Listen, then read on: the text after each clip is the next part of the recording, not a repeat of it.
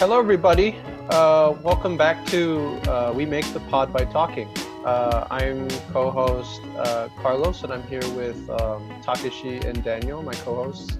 And here today we, we have a guest, um, Pete Rodseeri, who is going to speak on uh, his experiences living and teaching in Thailand.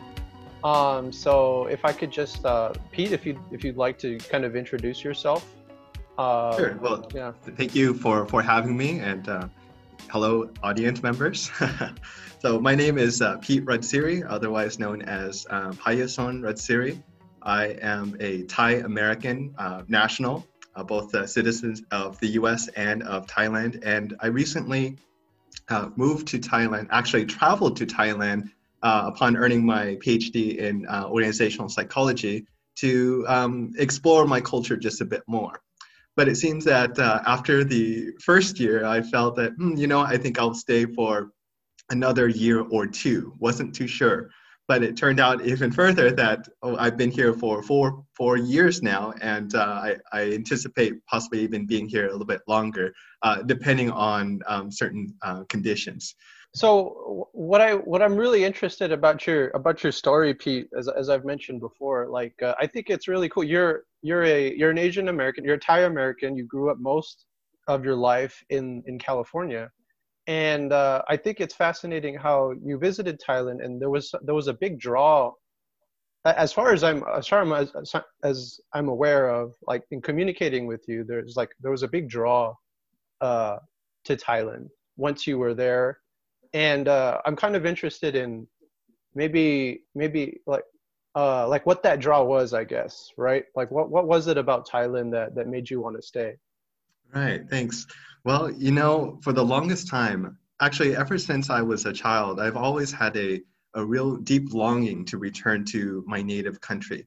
Not so much because of, uh, you know, anything about the US. I, I love America as an American. However, growing up as, as a, um, an Asian American in America has provided many different opportunities. Uh, whereas I felt that this, this strong urge to reconnect with, with my people, with my family, and eventually contribute in a meaningful way sometime in the future. And then the future occurred, uh, many opportunities came up. but uh, I, it, my parents have always emphasized the importance of gaining an education in America and pursuing the American dream. Well, you know, I I ascribe to that to a certain extent. However, based on my uh, my own preferences, I felt this strong need to to return, and so I did, uh, without any sort of expectations or much less of a plan, other than simply to visit and explore uh, what Thailand had to offer, not merely as a tourist, but as a sort of um, how would I say this? A, a, type of explorer as a world citizen who is trying to understand uh, the very roots of uh, where my parents came from.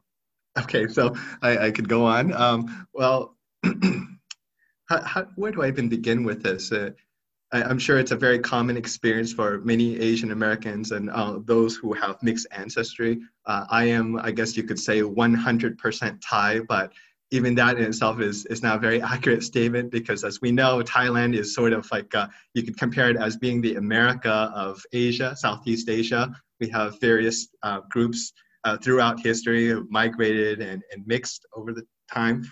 And um, so I am Thai as a national, but uh, my, my parent, my mother's side is Chinese. And, uh, but mentally, I guess you consider uh, you could consider me as a sort of uh, not just a, an American, but as a Western thinker, more so than um, necessarily than uh, a Thai thinker. Um, although I have drawn influences from the East, such as Confucianism and uh, other areas of philosophy, um, coming back was, uh, how do I say, uh, more or less of a culture shock. And it has been a sort of cultural shock ever since, because I'm constantly having to readjust myself to different forms of communicating and the nuances within the culture. Uh, it, it's not necessarily complex, but it, it, it's a matter of how we were conditioned, how we were raised, and and what we've come familiar with. As an American, I am I'm very much um, conditioned to respond directly and be honest and uh, manage things in a way that may seem uh, less appropriate or even offensive to an extent uh, based on who, who I'm interacting with. So that's, that's one of them, uh, the things. Going back to what I was saying earlier about, about going, uh, wanting to return to Thailand. As a child, uh, my mother would say, well, you know, that's just a phase. You're on holiday right now. You're going on a vacation. And of course, your family is going to be so happy to see you and you're only seeing the good side of things. But you know, she told me about all the, I guess you could say the, the downside of things, which are, could be found in almost any country, but sometimes maybe exaggerated just a little bit more or more distinct in, in, in other contexts. Um, but, you know, I, I took it with a grain of salt and I didn't let it get me down, just uh, keeping my dream kind of alive. And it had been at least 15 years since I last returned to Thailand, uh, approximately um, five years ago for um, for a family event. And that was uh, during my, I guess you could say, my junior year for my PhD program. I had already earned my master's degree um, by the time I visited Thailand. But uh, all I had left was uh, probably two or three courses, and then, of course, the dissertation. And so that was the main drive for me to want to really finish my dissertation. In fact, um, at the risk of sounding like I'm boasting, I, I was the first of my class to actually complete my dissertation research and um, writing up the, the, entire dissertation itself, defending it. And uh, yes, only because of my motivation to return to Thailand. I, I, would say that. I think otherwise I would have been a, a little bit complacent, like my other peers are like oh i have work i have my family i have all this and this and you know this this could wait. But thailand could not wait for me. Uh, i actually actually i could say that i felt this strong need once again to return so i really couldn't wait another semester or two, two semesters gosh to go back to my country after having visit just uh, about um, four months ago before that. Yeah, thank, thanks for sharing, Pete. Because um, I've also met other Asian Americans. Um, like my brother uh, himself also went to Taiwan, Taiwan, um, and we're not, you know, Taiwanese or anything, but he really enjoyed it and he wanted to stay longer. But I think due to like, you know, family pressures, like he felt like he had to come back. And I've also heard other Asian Americans that like grew up in LA uh, that ha- were that was not even born in like Asia, like going to like you know Vietnam or like India or Japan or China and like really loving it. And they were supposed to stay for one year but they ended up like extending their stay. And it's kind of interesting to see this like dynamic of you know the parents are wanting to come to the United States because you know they believe it's like the American dream and there's like great opportunity. But like the children of the parents are like wanting to go back to where you know their family may have been you know in the past. Um, so it's kind of interesting to see that like different dynamic between you know different generations and how how we view america and how the parents view america. Right. And uh, i'm sure there's uh, you know different uh, sort of um, levels of, of understanding within both of those groups uh, in terms of w- what is the value of um, being in one's homeland or in one's new homeland. Um, certain privileges we have uh, in, in the United States of America, which are might not be readily available in the native country. However, that does not suggest uh, the quality of life is necessarily higher or lower. It's different. And, you know, I, I can't say that Thailand is better than America or America is better than Thailand. If we're looking at data, if we're looking at um, other measures, perhaps America would be number one. However, based on one's preferences and what one comes to discover in these countries of origin, or even uh, in the example of your family going, returning to Taiwan, right, visiting Taiwan. It's like we discover sort of the hidden jewels of those countries, which oh we we didn't realize were even available on our planet, right? And then it it seems that I, I think it relates to our own life education as well as okay this seems like something that would not only interest me but continue developing my intellectual awareness my social awareness uh, even one's patience and tolerance and ability to communicate et cetera et cetera. And so i think that's really where where the draw comes from uh, aside from okay i'm on holiday i'm going to like uh, hawaii or to a european country. Well that's really nice. Uh, but i think it comes down to preferences, right? I like to travel to Italy, but perhaps Italy might not be the country I, I would like to stay at for longer than one year. But who knows, right? We won't know until we actually go there and explore, and not not so much the sightseeing itself, but ourselves within that context. How do we relate to the people? What are um, obviously what are the sort of um, benefits of being in a different country as well? Perhaps they're doing something better or differently than that what we're accustomed to and that appeals to us. And so all of these different factors contribute towards our our staying there or desire to to remain there. Pete how old were you born in thailand? Yes i was. I, I, I, I suppose i should have mentioned that earlier. I was born in thailand and i immigrated to the united states at the age of four. I'm in my mid 30s now, believe it or not. I can't believe it. But uh, my parents had actually immigrated to the United States in the mid 1970s for both high school and university. But um, they they had business trips and went back and forth between Thailand and uh, U- United States. But most of my life was spent uh, here in California, well, not here, but where you guys are at in California.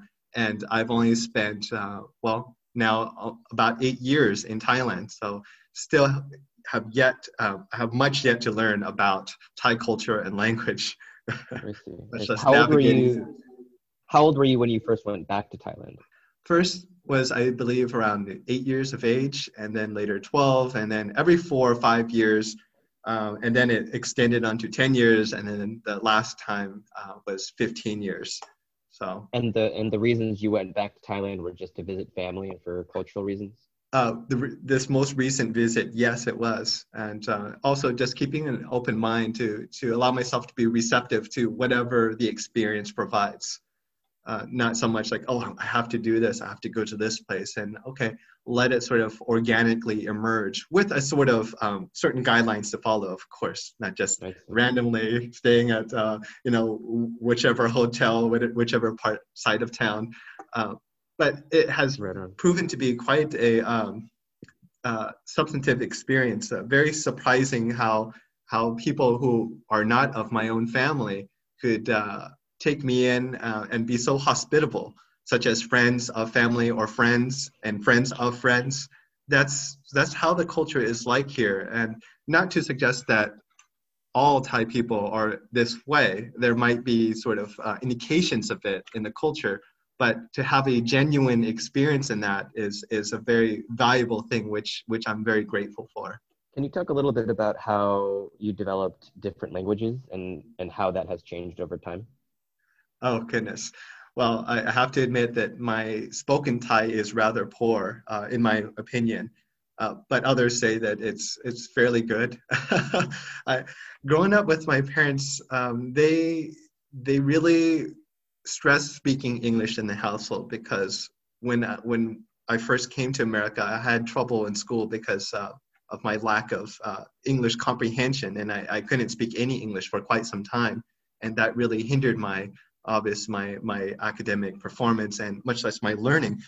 So um, we spoke English with occasional Thai, and the occasional Thai would be very very basic Thai. We wouldn't really have any um, deep discussions. We wouldn't talk about uh, religion, politics, or philosophy. Obviously, just uh, simple transaction, uh, sort of transactionary sort of phrases and you know um, basic things like that. But coming to Thailand, I was able to um, further elaborate upon that and uh, discuss about business and other matters um, fairly well. But I, I, anticipate that it will take me at least another 10 years or so to, to actually reach a point where I feel comfortable in, in speaking Thai freely. But no, I have not taken any sort of formal um, courses in, in Thai language, um, and nor do I really feel the desire for it. Uh, rather, I, I prefer to speak, practice speaking Thai with uh, native peoples, right, without any sort of embarrassment or much less reservation um, I, I want to say something kind of bluntly here. I had a friend who told me that, well, Pete, you, um, you know, you, you look very Thai, uh, but when you speak Thai, you, you, um, you don't sound like a foreigner. You sound um, like almost like uh, like a, uh, someone who doesn't really know what they're talking about. So, kind of with jokes aside, uh, um, she she meant that in a constructive way, of course, not not trying to be demeaning. Just like, oh wow, eh, you don't sound like you have this level of education, or that perhaps you you have uh, you're you're not of normal intelligence. Um, perhaps suggesting even lesser intelligence because uh, unable to um, using proper grammar and uh, you know, with the American uh, approach of, of being direct and saying things a certain way and even tone, all these things really um, affect uh, one's perception of the individual communicating, uh, myself that is. And, and so initially people might say, oh, you must be from Singapore, you must be from another country, or uh, you must be kind of a stupid person. so I could kind of laugh at that because like uh, it's understandable um, considering first coming to Thailand and and you know not really knowing the the, the rules of engagement and and um, the sort of unsaid rules as well of how one should interact with people. And then you have, I, I, from from what you've described, you have a lot of opportunities to practice Thai too, right? Because uh, Thai people there, they seem to they seem to really like speaking Thai, and um, even if they are have learned English or competent in English. Is that right? Right. Um, it's very interesting that you mentioned that. Yes, there, there are many opportunities for that. Uh, however, uh, due to my lack of Thai and also what others' perception of my perhaps even lacking Thai more than I actually do lack, uh, they, they would um, kind of um, cut conversation a little bit short. Uh, also, not to mention within Thai culture, you really have to know someone, meet someone a number of times, or be related through a friend or family member in order to have that that sort of discussion. Otherwise, it's it's more of practicing um, you know common um, uh, phrases and and just keeping things pleasant. I, like to take it a little bit further, and af- after developing relationships with different people, uh, I could actually do that. And I feel that each time I have this opportunity, not only do uh, do I learn more about the other individual, I learn more about Thai culture and the other individual also has a, a, a more um, deeper understanding of what an Asian American looks like and what are American values and what what are new ways of thinking which could possibly be even be integrated within current practices and so forth. Um, although many Thais, I wouldn't say many per se, but uh, many of the Thais who I have met speak English They've studied English. Um, they use it for business, but they're they're a bit reluctant to actually use English when speaking with fellow Thais. I found the opposite to be the case with, within America. Uh, people of my generation, they all speak Thai, um, probably much better than I did, but they all prefer to speak English together. Over here, I think it comes down to a number of different things. First off, you have to remember that Thailand was never actually uh, formally colonized by any Western power or, or even any other country, although there have been sort of border disputes um, over time. And uh, so this might be one of the main contributing factors into why Thais are reluctant to readily adopt the English language and for everyday use. It's like, okay, we take this pride in, in being Thai people and we don't, and possibly even seeing another language uh, you could even say other languages as a, a possible threat as well. But I think things are changing just a little bit now. People are studying more um, Chinese, especially, and uh, of course, English is a standard language for most universities, and uh, it's a standard uh, requirement also for for grammar school, for elementary school and high school um, to to a certain extent but still still then it, it, seems that many just don't want to practice it. They don't really see the the value of it the actual utility. Uh, instead they see it more as and I'm, i apologize if i'm generalizing but perhaps more as oh, simply to pass the test and and have that and have just enough. And i'm not blaming them for that either. It i could relate by being a thai american not really wanting to study thai that intimately. So And um, other possible causes could be that, well, in Thai culture, they're, they're not necessarily perfectionists when it comes to doing things. Um, rather, they take a more relaxed approach uh, more mindfulness within the culture of how we interact and and do things. But even then, it's like okay, that's fine. Someone made a little mistake. We'll we'll forgive them. We'll allow them to be. Um, Thailand's a great place to to have this type of diversity uh, because it allows for for different um, lifestyles, different ways of thinking, different ways of being, and I find that to be rather special here. Even though you know I, I live a normal lifestyle, whatever that means. Um, as a, a university lecturer, and it's it's uh, it, it's rather interesting just how the, the Thai people just just prefer not to speak English. Let's just say that. And I, I don't want to say that these are necessarily the causes either.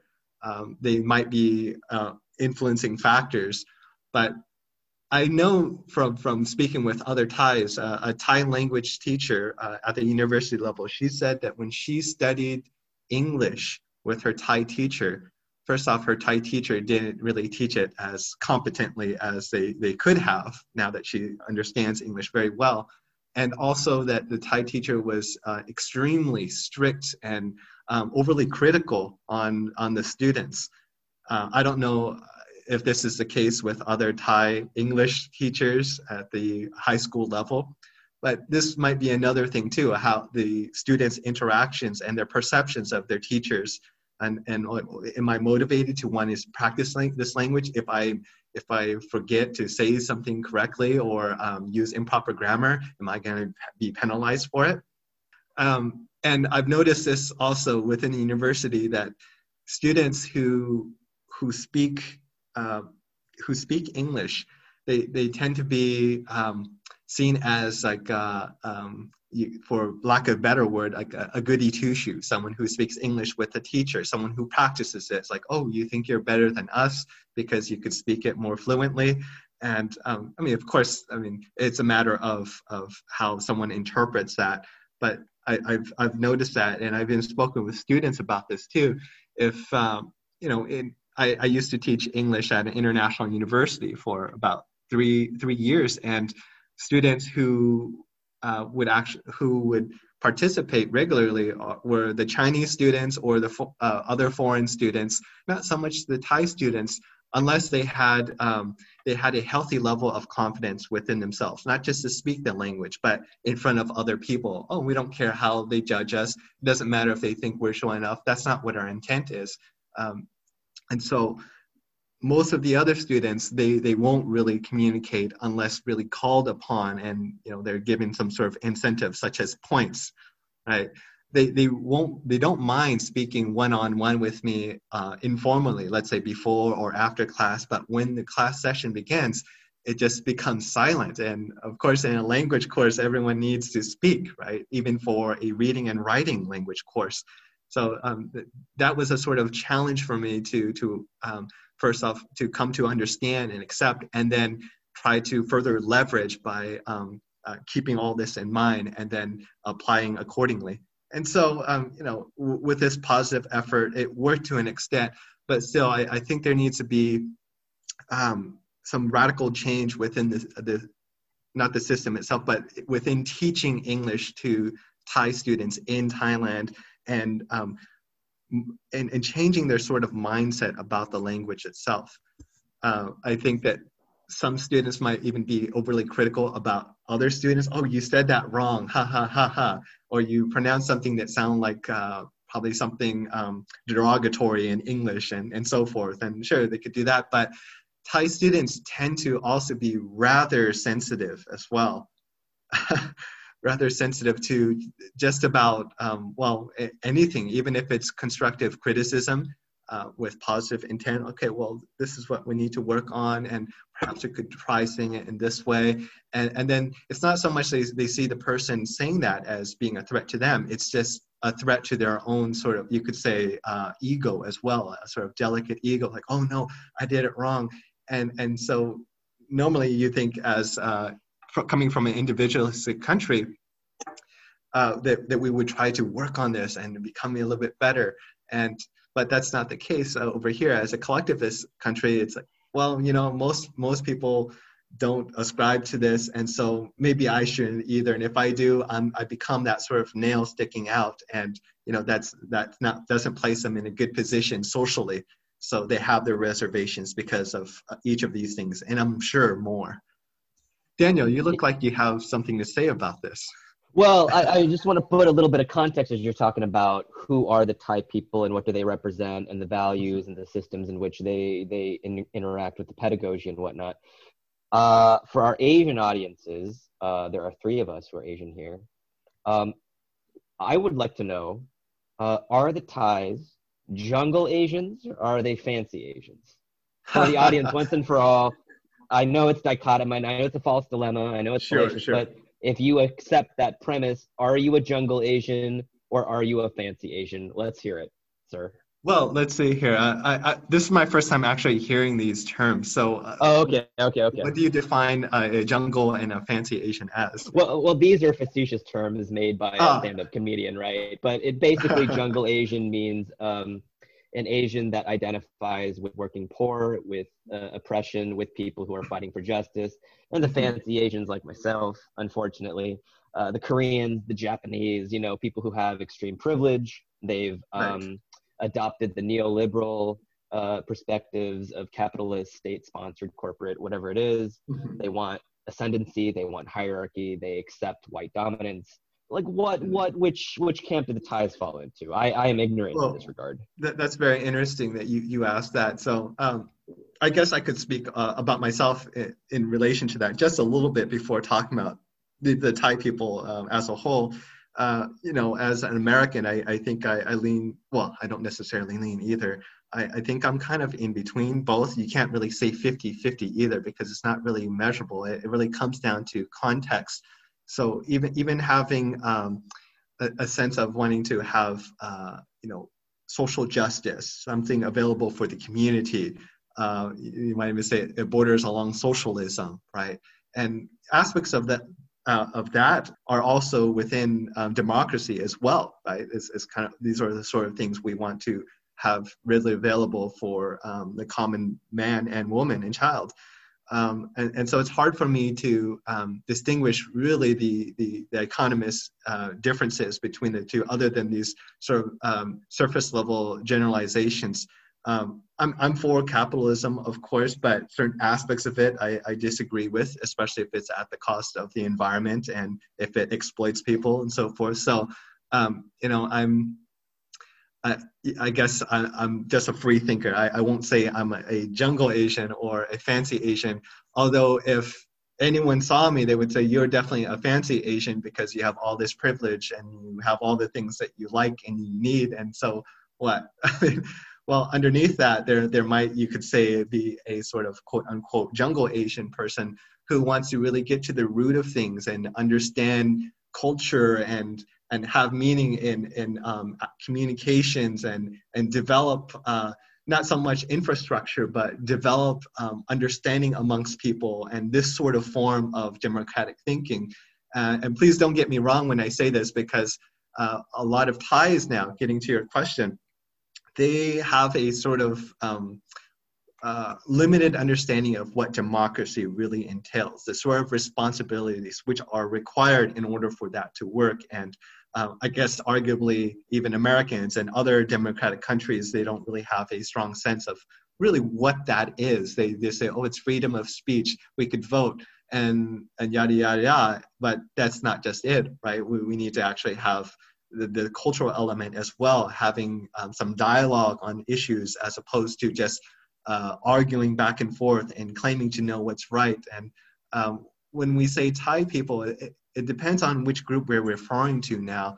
Um, the middle class, the upper middle class, and there are quite a bit of wealthy people here as well. Um, that's that's also a mixed group.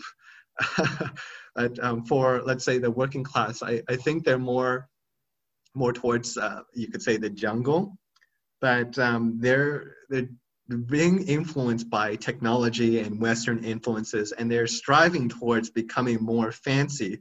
Um, but it, it's rather funny thing to observe because we, we see people who are are doing things that are very out of character for traditional Thai people, or even how Thai people were 10, 15 years ago.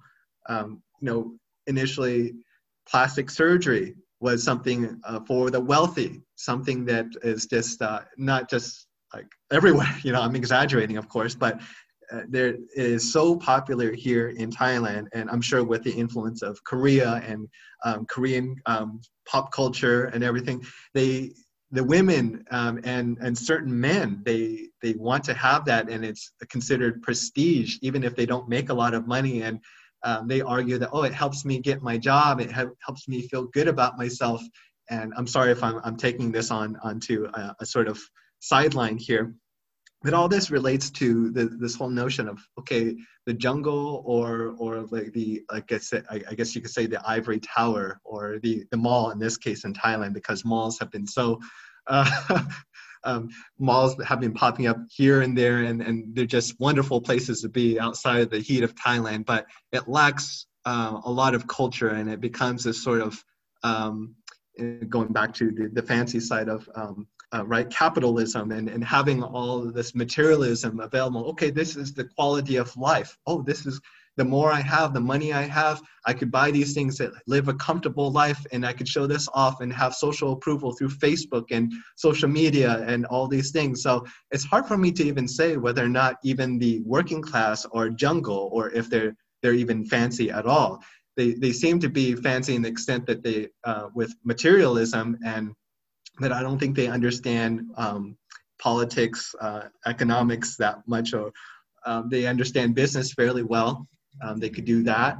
Um, but it's it's creating a sort of cognitive distance, if, if I may. It's it's causing sort of inner conflict uh, within the culture and in, in individuals because they're experiencing stress as a result of all of this realizing it or not. They're competing against one another, just like uh, against the Joneses, or, or, trying to have something better. And and this is like you know, rather uh, a superficial view of of how life could be, especially with oh modern technology, modern this, equating it to the West. It's not completely the West, uh, although some of it may have derived from the West and influenced by the West uh, it's it's created by from by people from all over the world who have uh, immigrated to the U.S. or have worked with them uh, in in certain capacities. So, yeah, the jungle or or fancy Asia. It's it's a rather it's a dilemma for me to to really um, respond to other than yeah. what I've shared so far. You did it beautifully, man. I appreciate it. Okay. I, I want, Thanks for your I question. Want, yeah, I wanted to say something because it I, just to just to briefly comment. Um, it's an interesting question, I think, in in the context of Thailand, from from what you've described, uh, Pete, because like you like we tend to think of like in those terms like the fancy Asians associated with like East Asia, Japan, China, and so Thailand wouldn't you typically wouldn't really associate Thailand with with that group, I guess.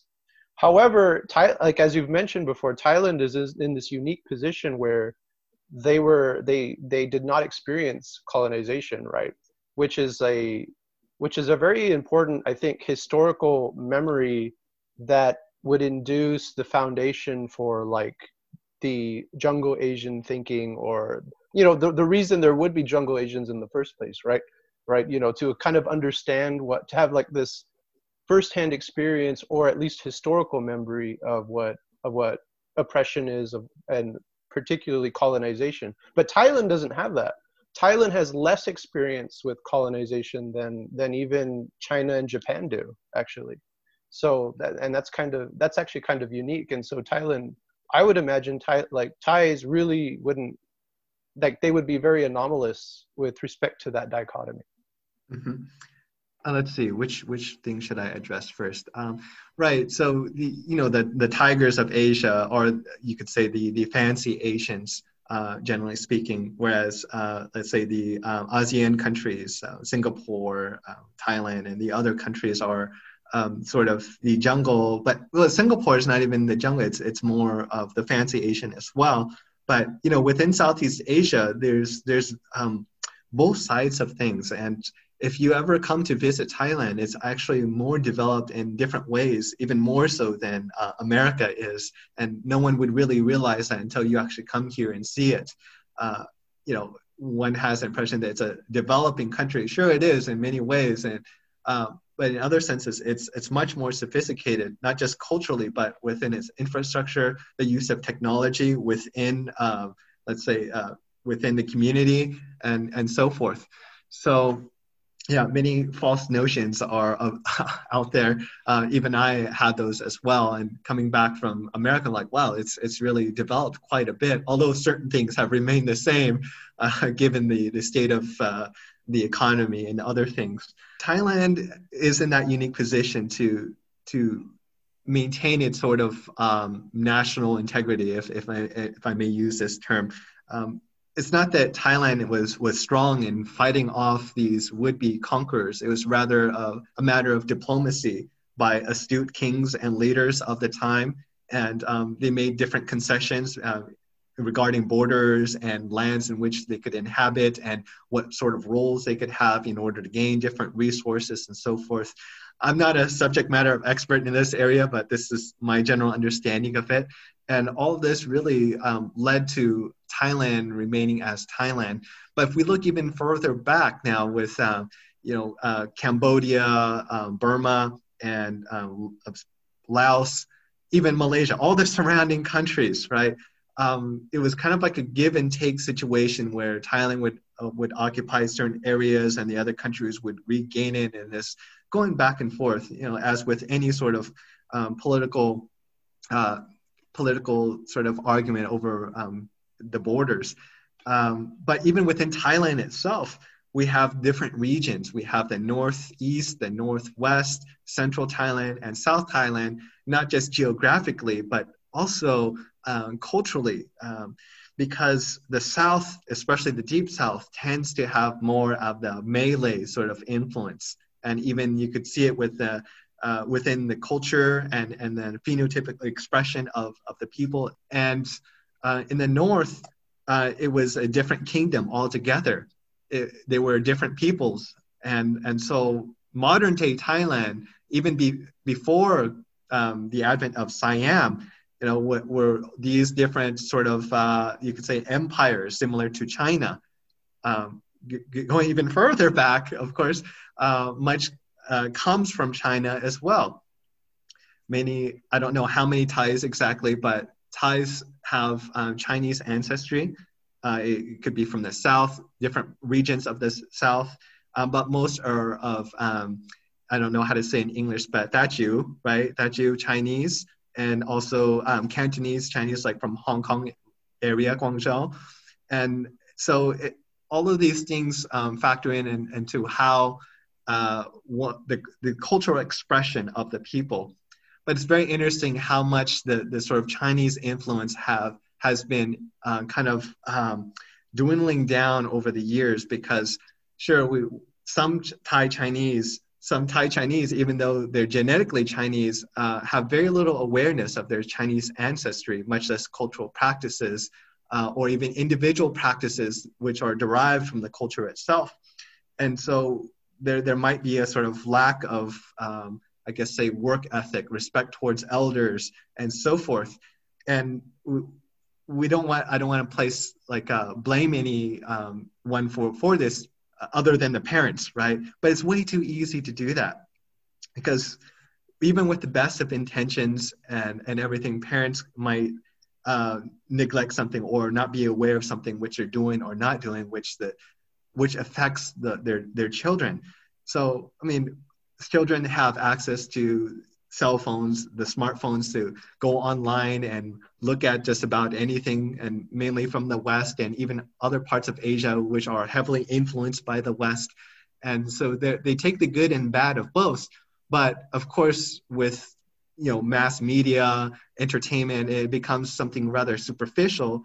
And so they they try to copy these sort of um, behaviors, they, they, adopt these sort of attitudes, and which are really, um, in my opinion, um, negative, because it comes at the the uh, the expense of somebody else, and it, at one's own cost of one's cultural understanding as well.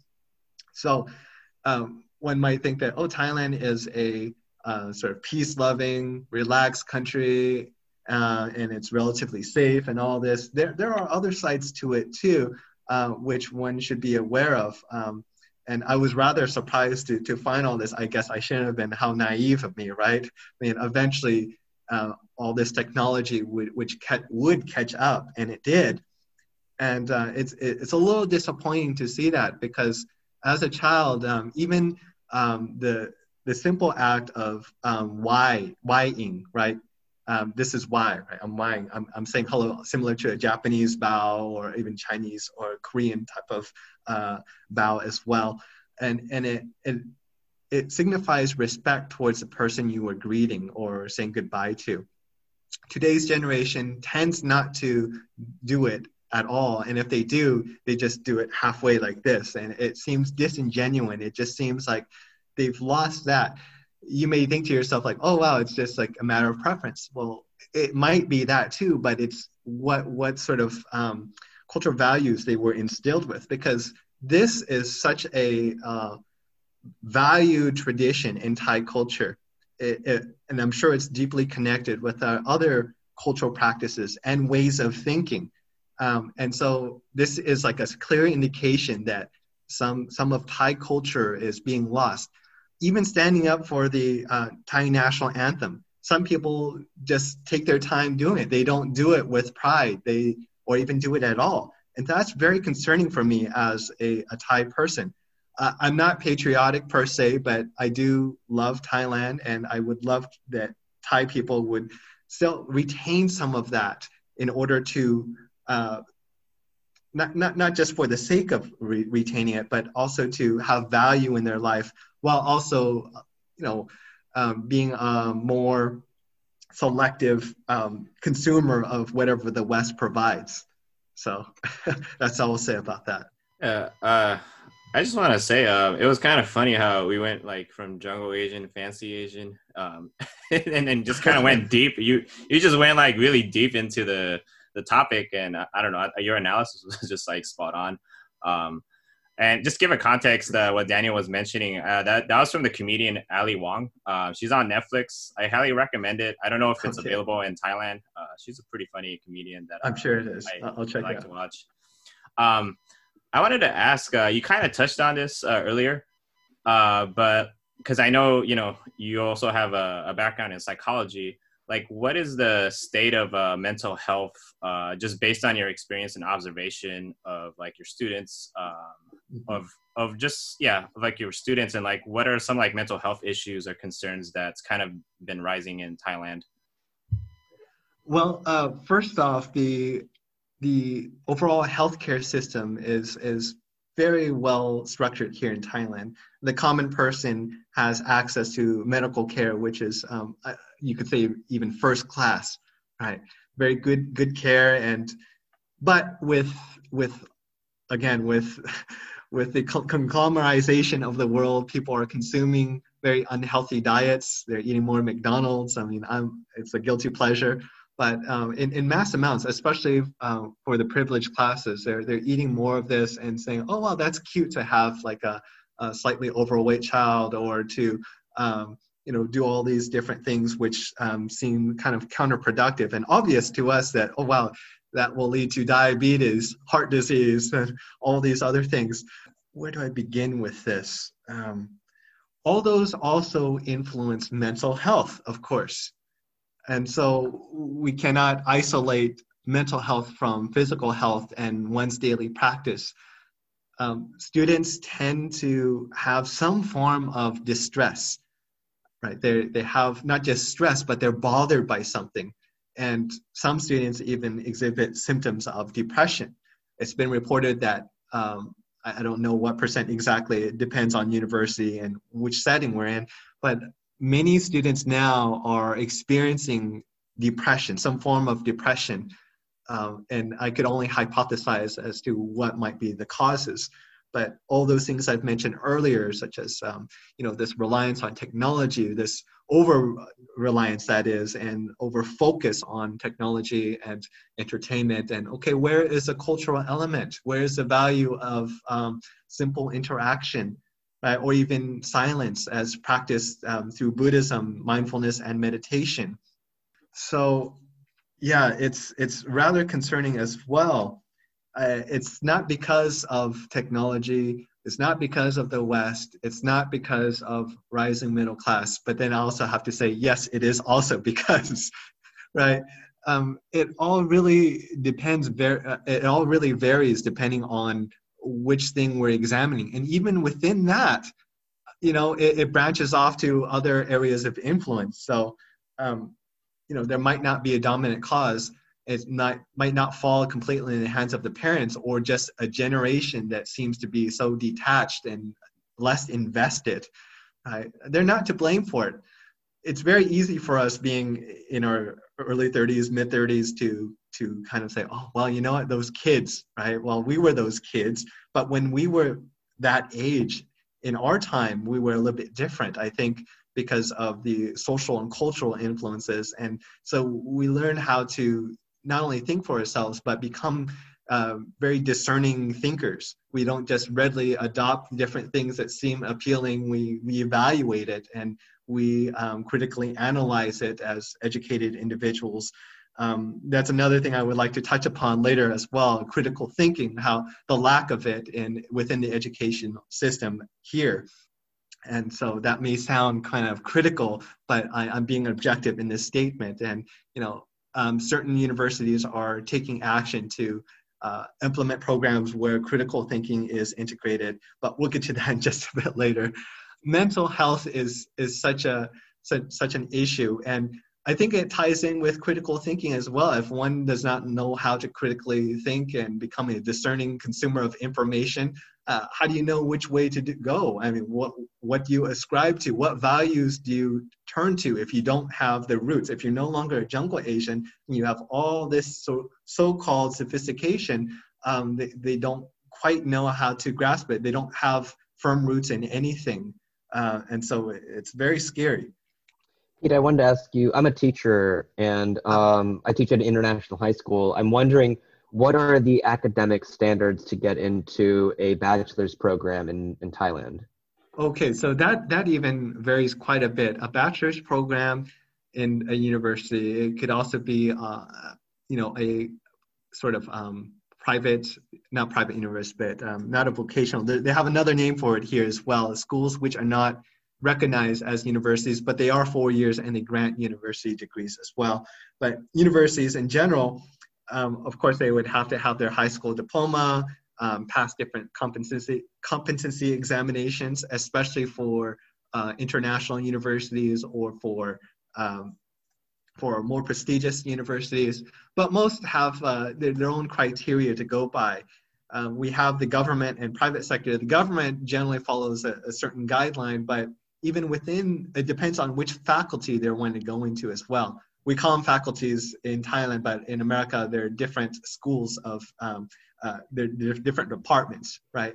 So they, they have different criteria. Okay, how well did you perform on um, uh, math and physics on your SAT, and how about your IELTS exam score, or etc. So it, it, again, it really varies.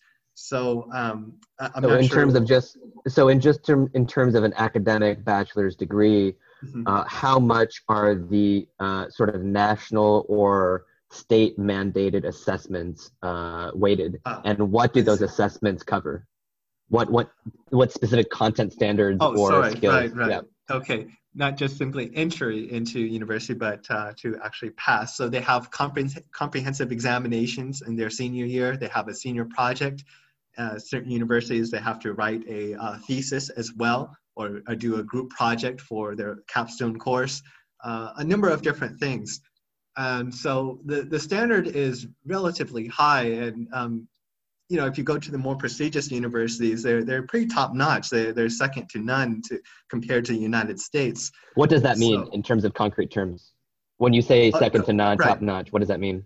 Well, okay, we have this perception that the America ha- in America we have like a higher level of education and it's more sophisticated and uh, of course uh-huh. yeah in, in certain respects it is there's um, you know within the curriculum it's uh, it, it, might be uh, more rigorous to an extent or um, but but it really comes down to uh, well in, in thailand say for an engineering program right uh, students will have to really prove that they're able to um, perform the duties of an engineer, not just memorize, um, route memorize formulas and solve problems which if they've solved a million times before in different forms, but ex- experience new, uh, novel uh, problems to actually solve themselves and, and, and so forth. So these sort of things are sort of the, the test to see if one could actually earn that bachelor's degree or not, mm. right? Even for English, if someone is an English major, not only do they have um, uh, they don't need to have a fluent accent obviously but right. they need to learn like all the different aspects of, of, of english and and be fairly well versed in it more so than than some people might think it's not just oh i could speak english to to right. get by but you could use it to become a teacher to become uh, a speaking individual or, or anything like that right so. do you have any sense of what percentage of the population hold a bachelor's program an academic bachelor's degree uh, that I don't know. Actually, I, have never even looked it up, so I, I, can't comment. But it's on the rise. Actually, there's I mean, along with the rising middle class, also is the, a rise of uh, educated individuals. So education is highly emphasized here in Thailand um, because if you want to have even a fairly good job, then you, you like anywhere else, you, you should possess um, a bachelor's degree at least. Right. While many are actually going for their masters now.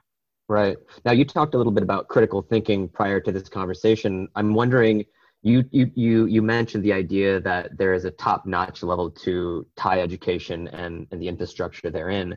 How much of that top-notchness is connected to this notion of critical thinking, in your opinion? Oh, I don't think it would be fair for me to comment, but I, I could only sort of um, guess based on my discussions with other instructors. Yeah, yeah. Um, when I say education is highly emphasized, they're usually within um, in, within excuse me uh, medicine, of course, within engineering and um, even law to a certain extent. Once again, um, I, am not too sure about that. It, it, it's like they they learn a plethora of different techniques and and uh, ways to approach things and ways of thinking, but um, I I can't really comment on, on that honestly. I'm, I'm sorry. I'm, I'm trying to, to recall back to some of the discussions I had with other uh, instructors. Um, the critical thinking aspect is, uh, I, I, would say, probably at least uh, minimally fulfilled. What does that mean? Well, they're able to engage it to, uh, you know, a, a very moderate extent. And they're not philosophers per se okay um, even the topic of philosophy in thailand is limited to um, sort of cultural practices and it's more historically based as as compared to you know the formal study of philosophy and so as an instructor of psychology uh, just teaching about the various theories as an introductory course students um, tend to have difficulty understanding the um, the differences even between defense mechanisms of Sigmund Freud. And you know, I, I say these things and I say, well, this is sort of metaphorical, and then I go into the historical context. But then, um, especially freshmen tend to be rather uh, they, they, they take things rather literally, right? And so, no, no, that's not what that is, right? We, we don't think in those terms. And so, thinking figuratively or, or um, trying to examine how one can apply uh, different psychological principles in one's life is is a challenge and even myself as an educator okay how do i present this and i'm doing the best that i can uh, understanding what kind of where they're coming from and uh, what their value systems are like and, and so uh, i'm just hoping for the best uh, the grades have not yet been uh, released since we we haven't had um, the final examinations yet but after the the midterms, uh, there was uh, well, there, there, was a noticeable drop in the class attendance. So that I think that is an indicator of um, students really not really getting it, even though I present it in very simplistic and understandable and relatable terms. Um, and so th- there's much of that that's that's going on. Uh, even for I guess you could say um, students who have been there a little bit longer. However, graduate students, right? other than MBA programs, right, going to PhD programs as well, they tend to have a little bit more of the uh, ability to do that. I wouldn't even say potential to that. I think everyone has a potential to that, but it's them allowing themselves to be a little bit more receptive into it and experimenting with it, which relates to the one of your original questions about practicing English. Oh, am I making a mistake? I had students ask me, how do I critically think? you know, just straightforward. How do I critically think? And and so, well, you know, I've, I've been explaining, I've, I've demonstrated, I've given examples of it, and I try to guide you through the process. And if if you're reluctant to do it, then you won't know it. It's just like practicing even math problems, right? Students do much better in math than they do anything else because okay, we understand the formula. They might learn statistics or calculus, but I don't know how many will actually understand the underlying principles of, of mathematics right? That's even if it's not their major. We need to understand stats other than, okay, th- this is how we run this function.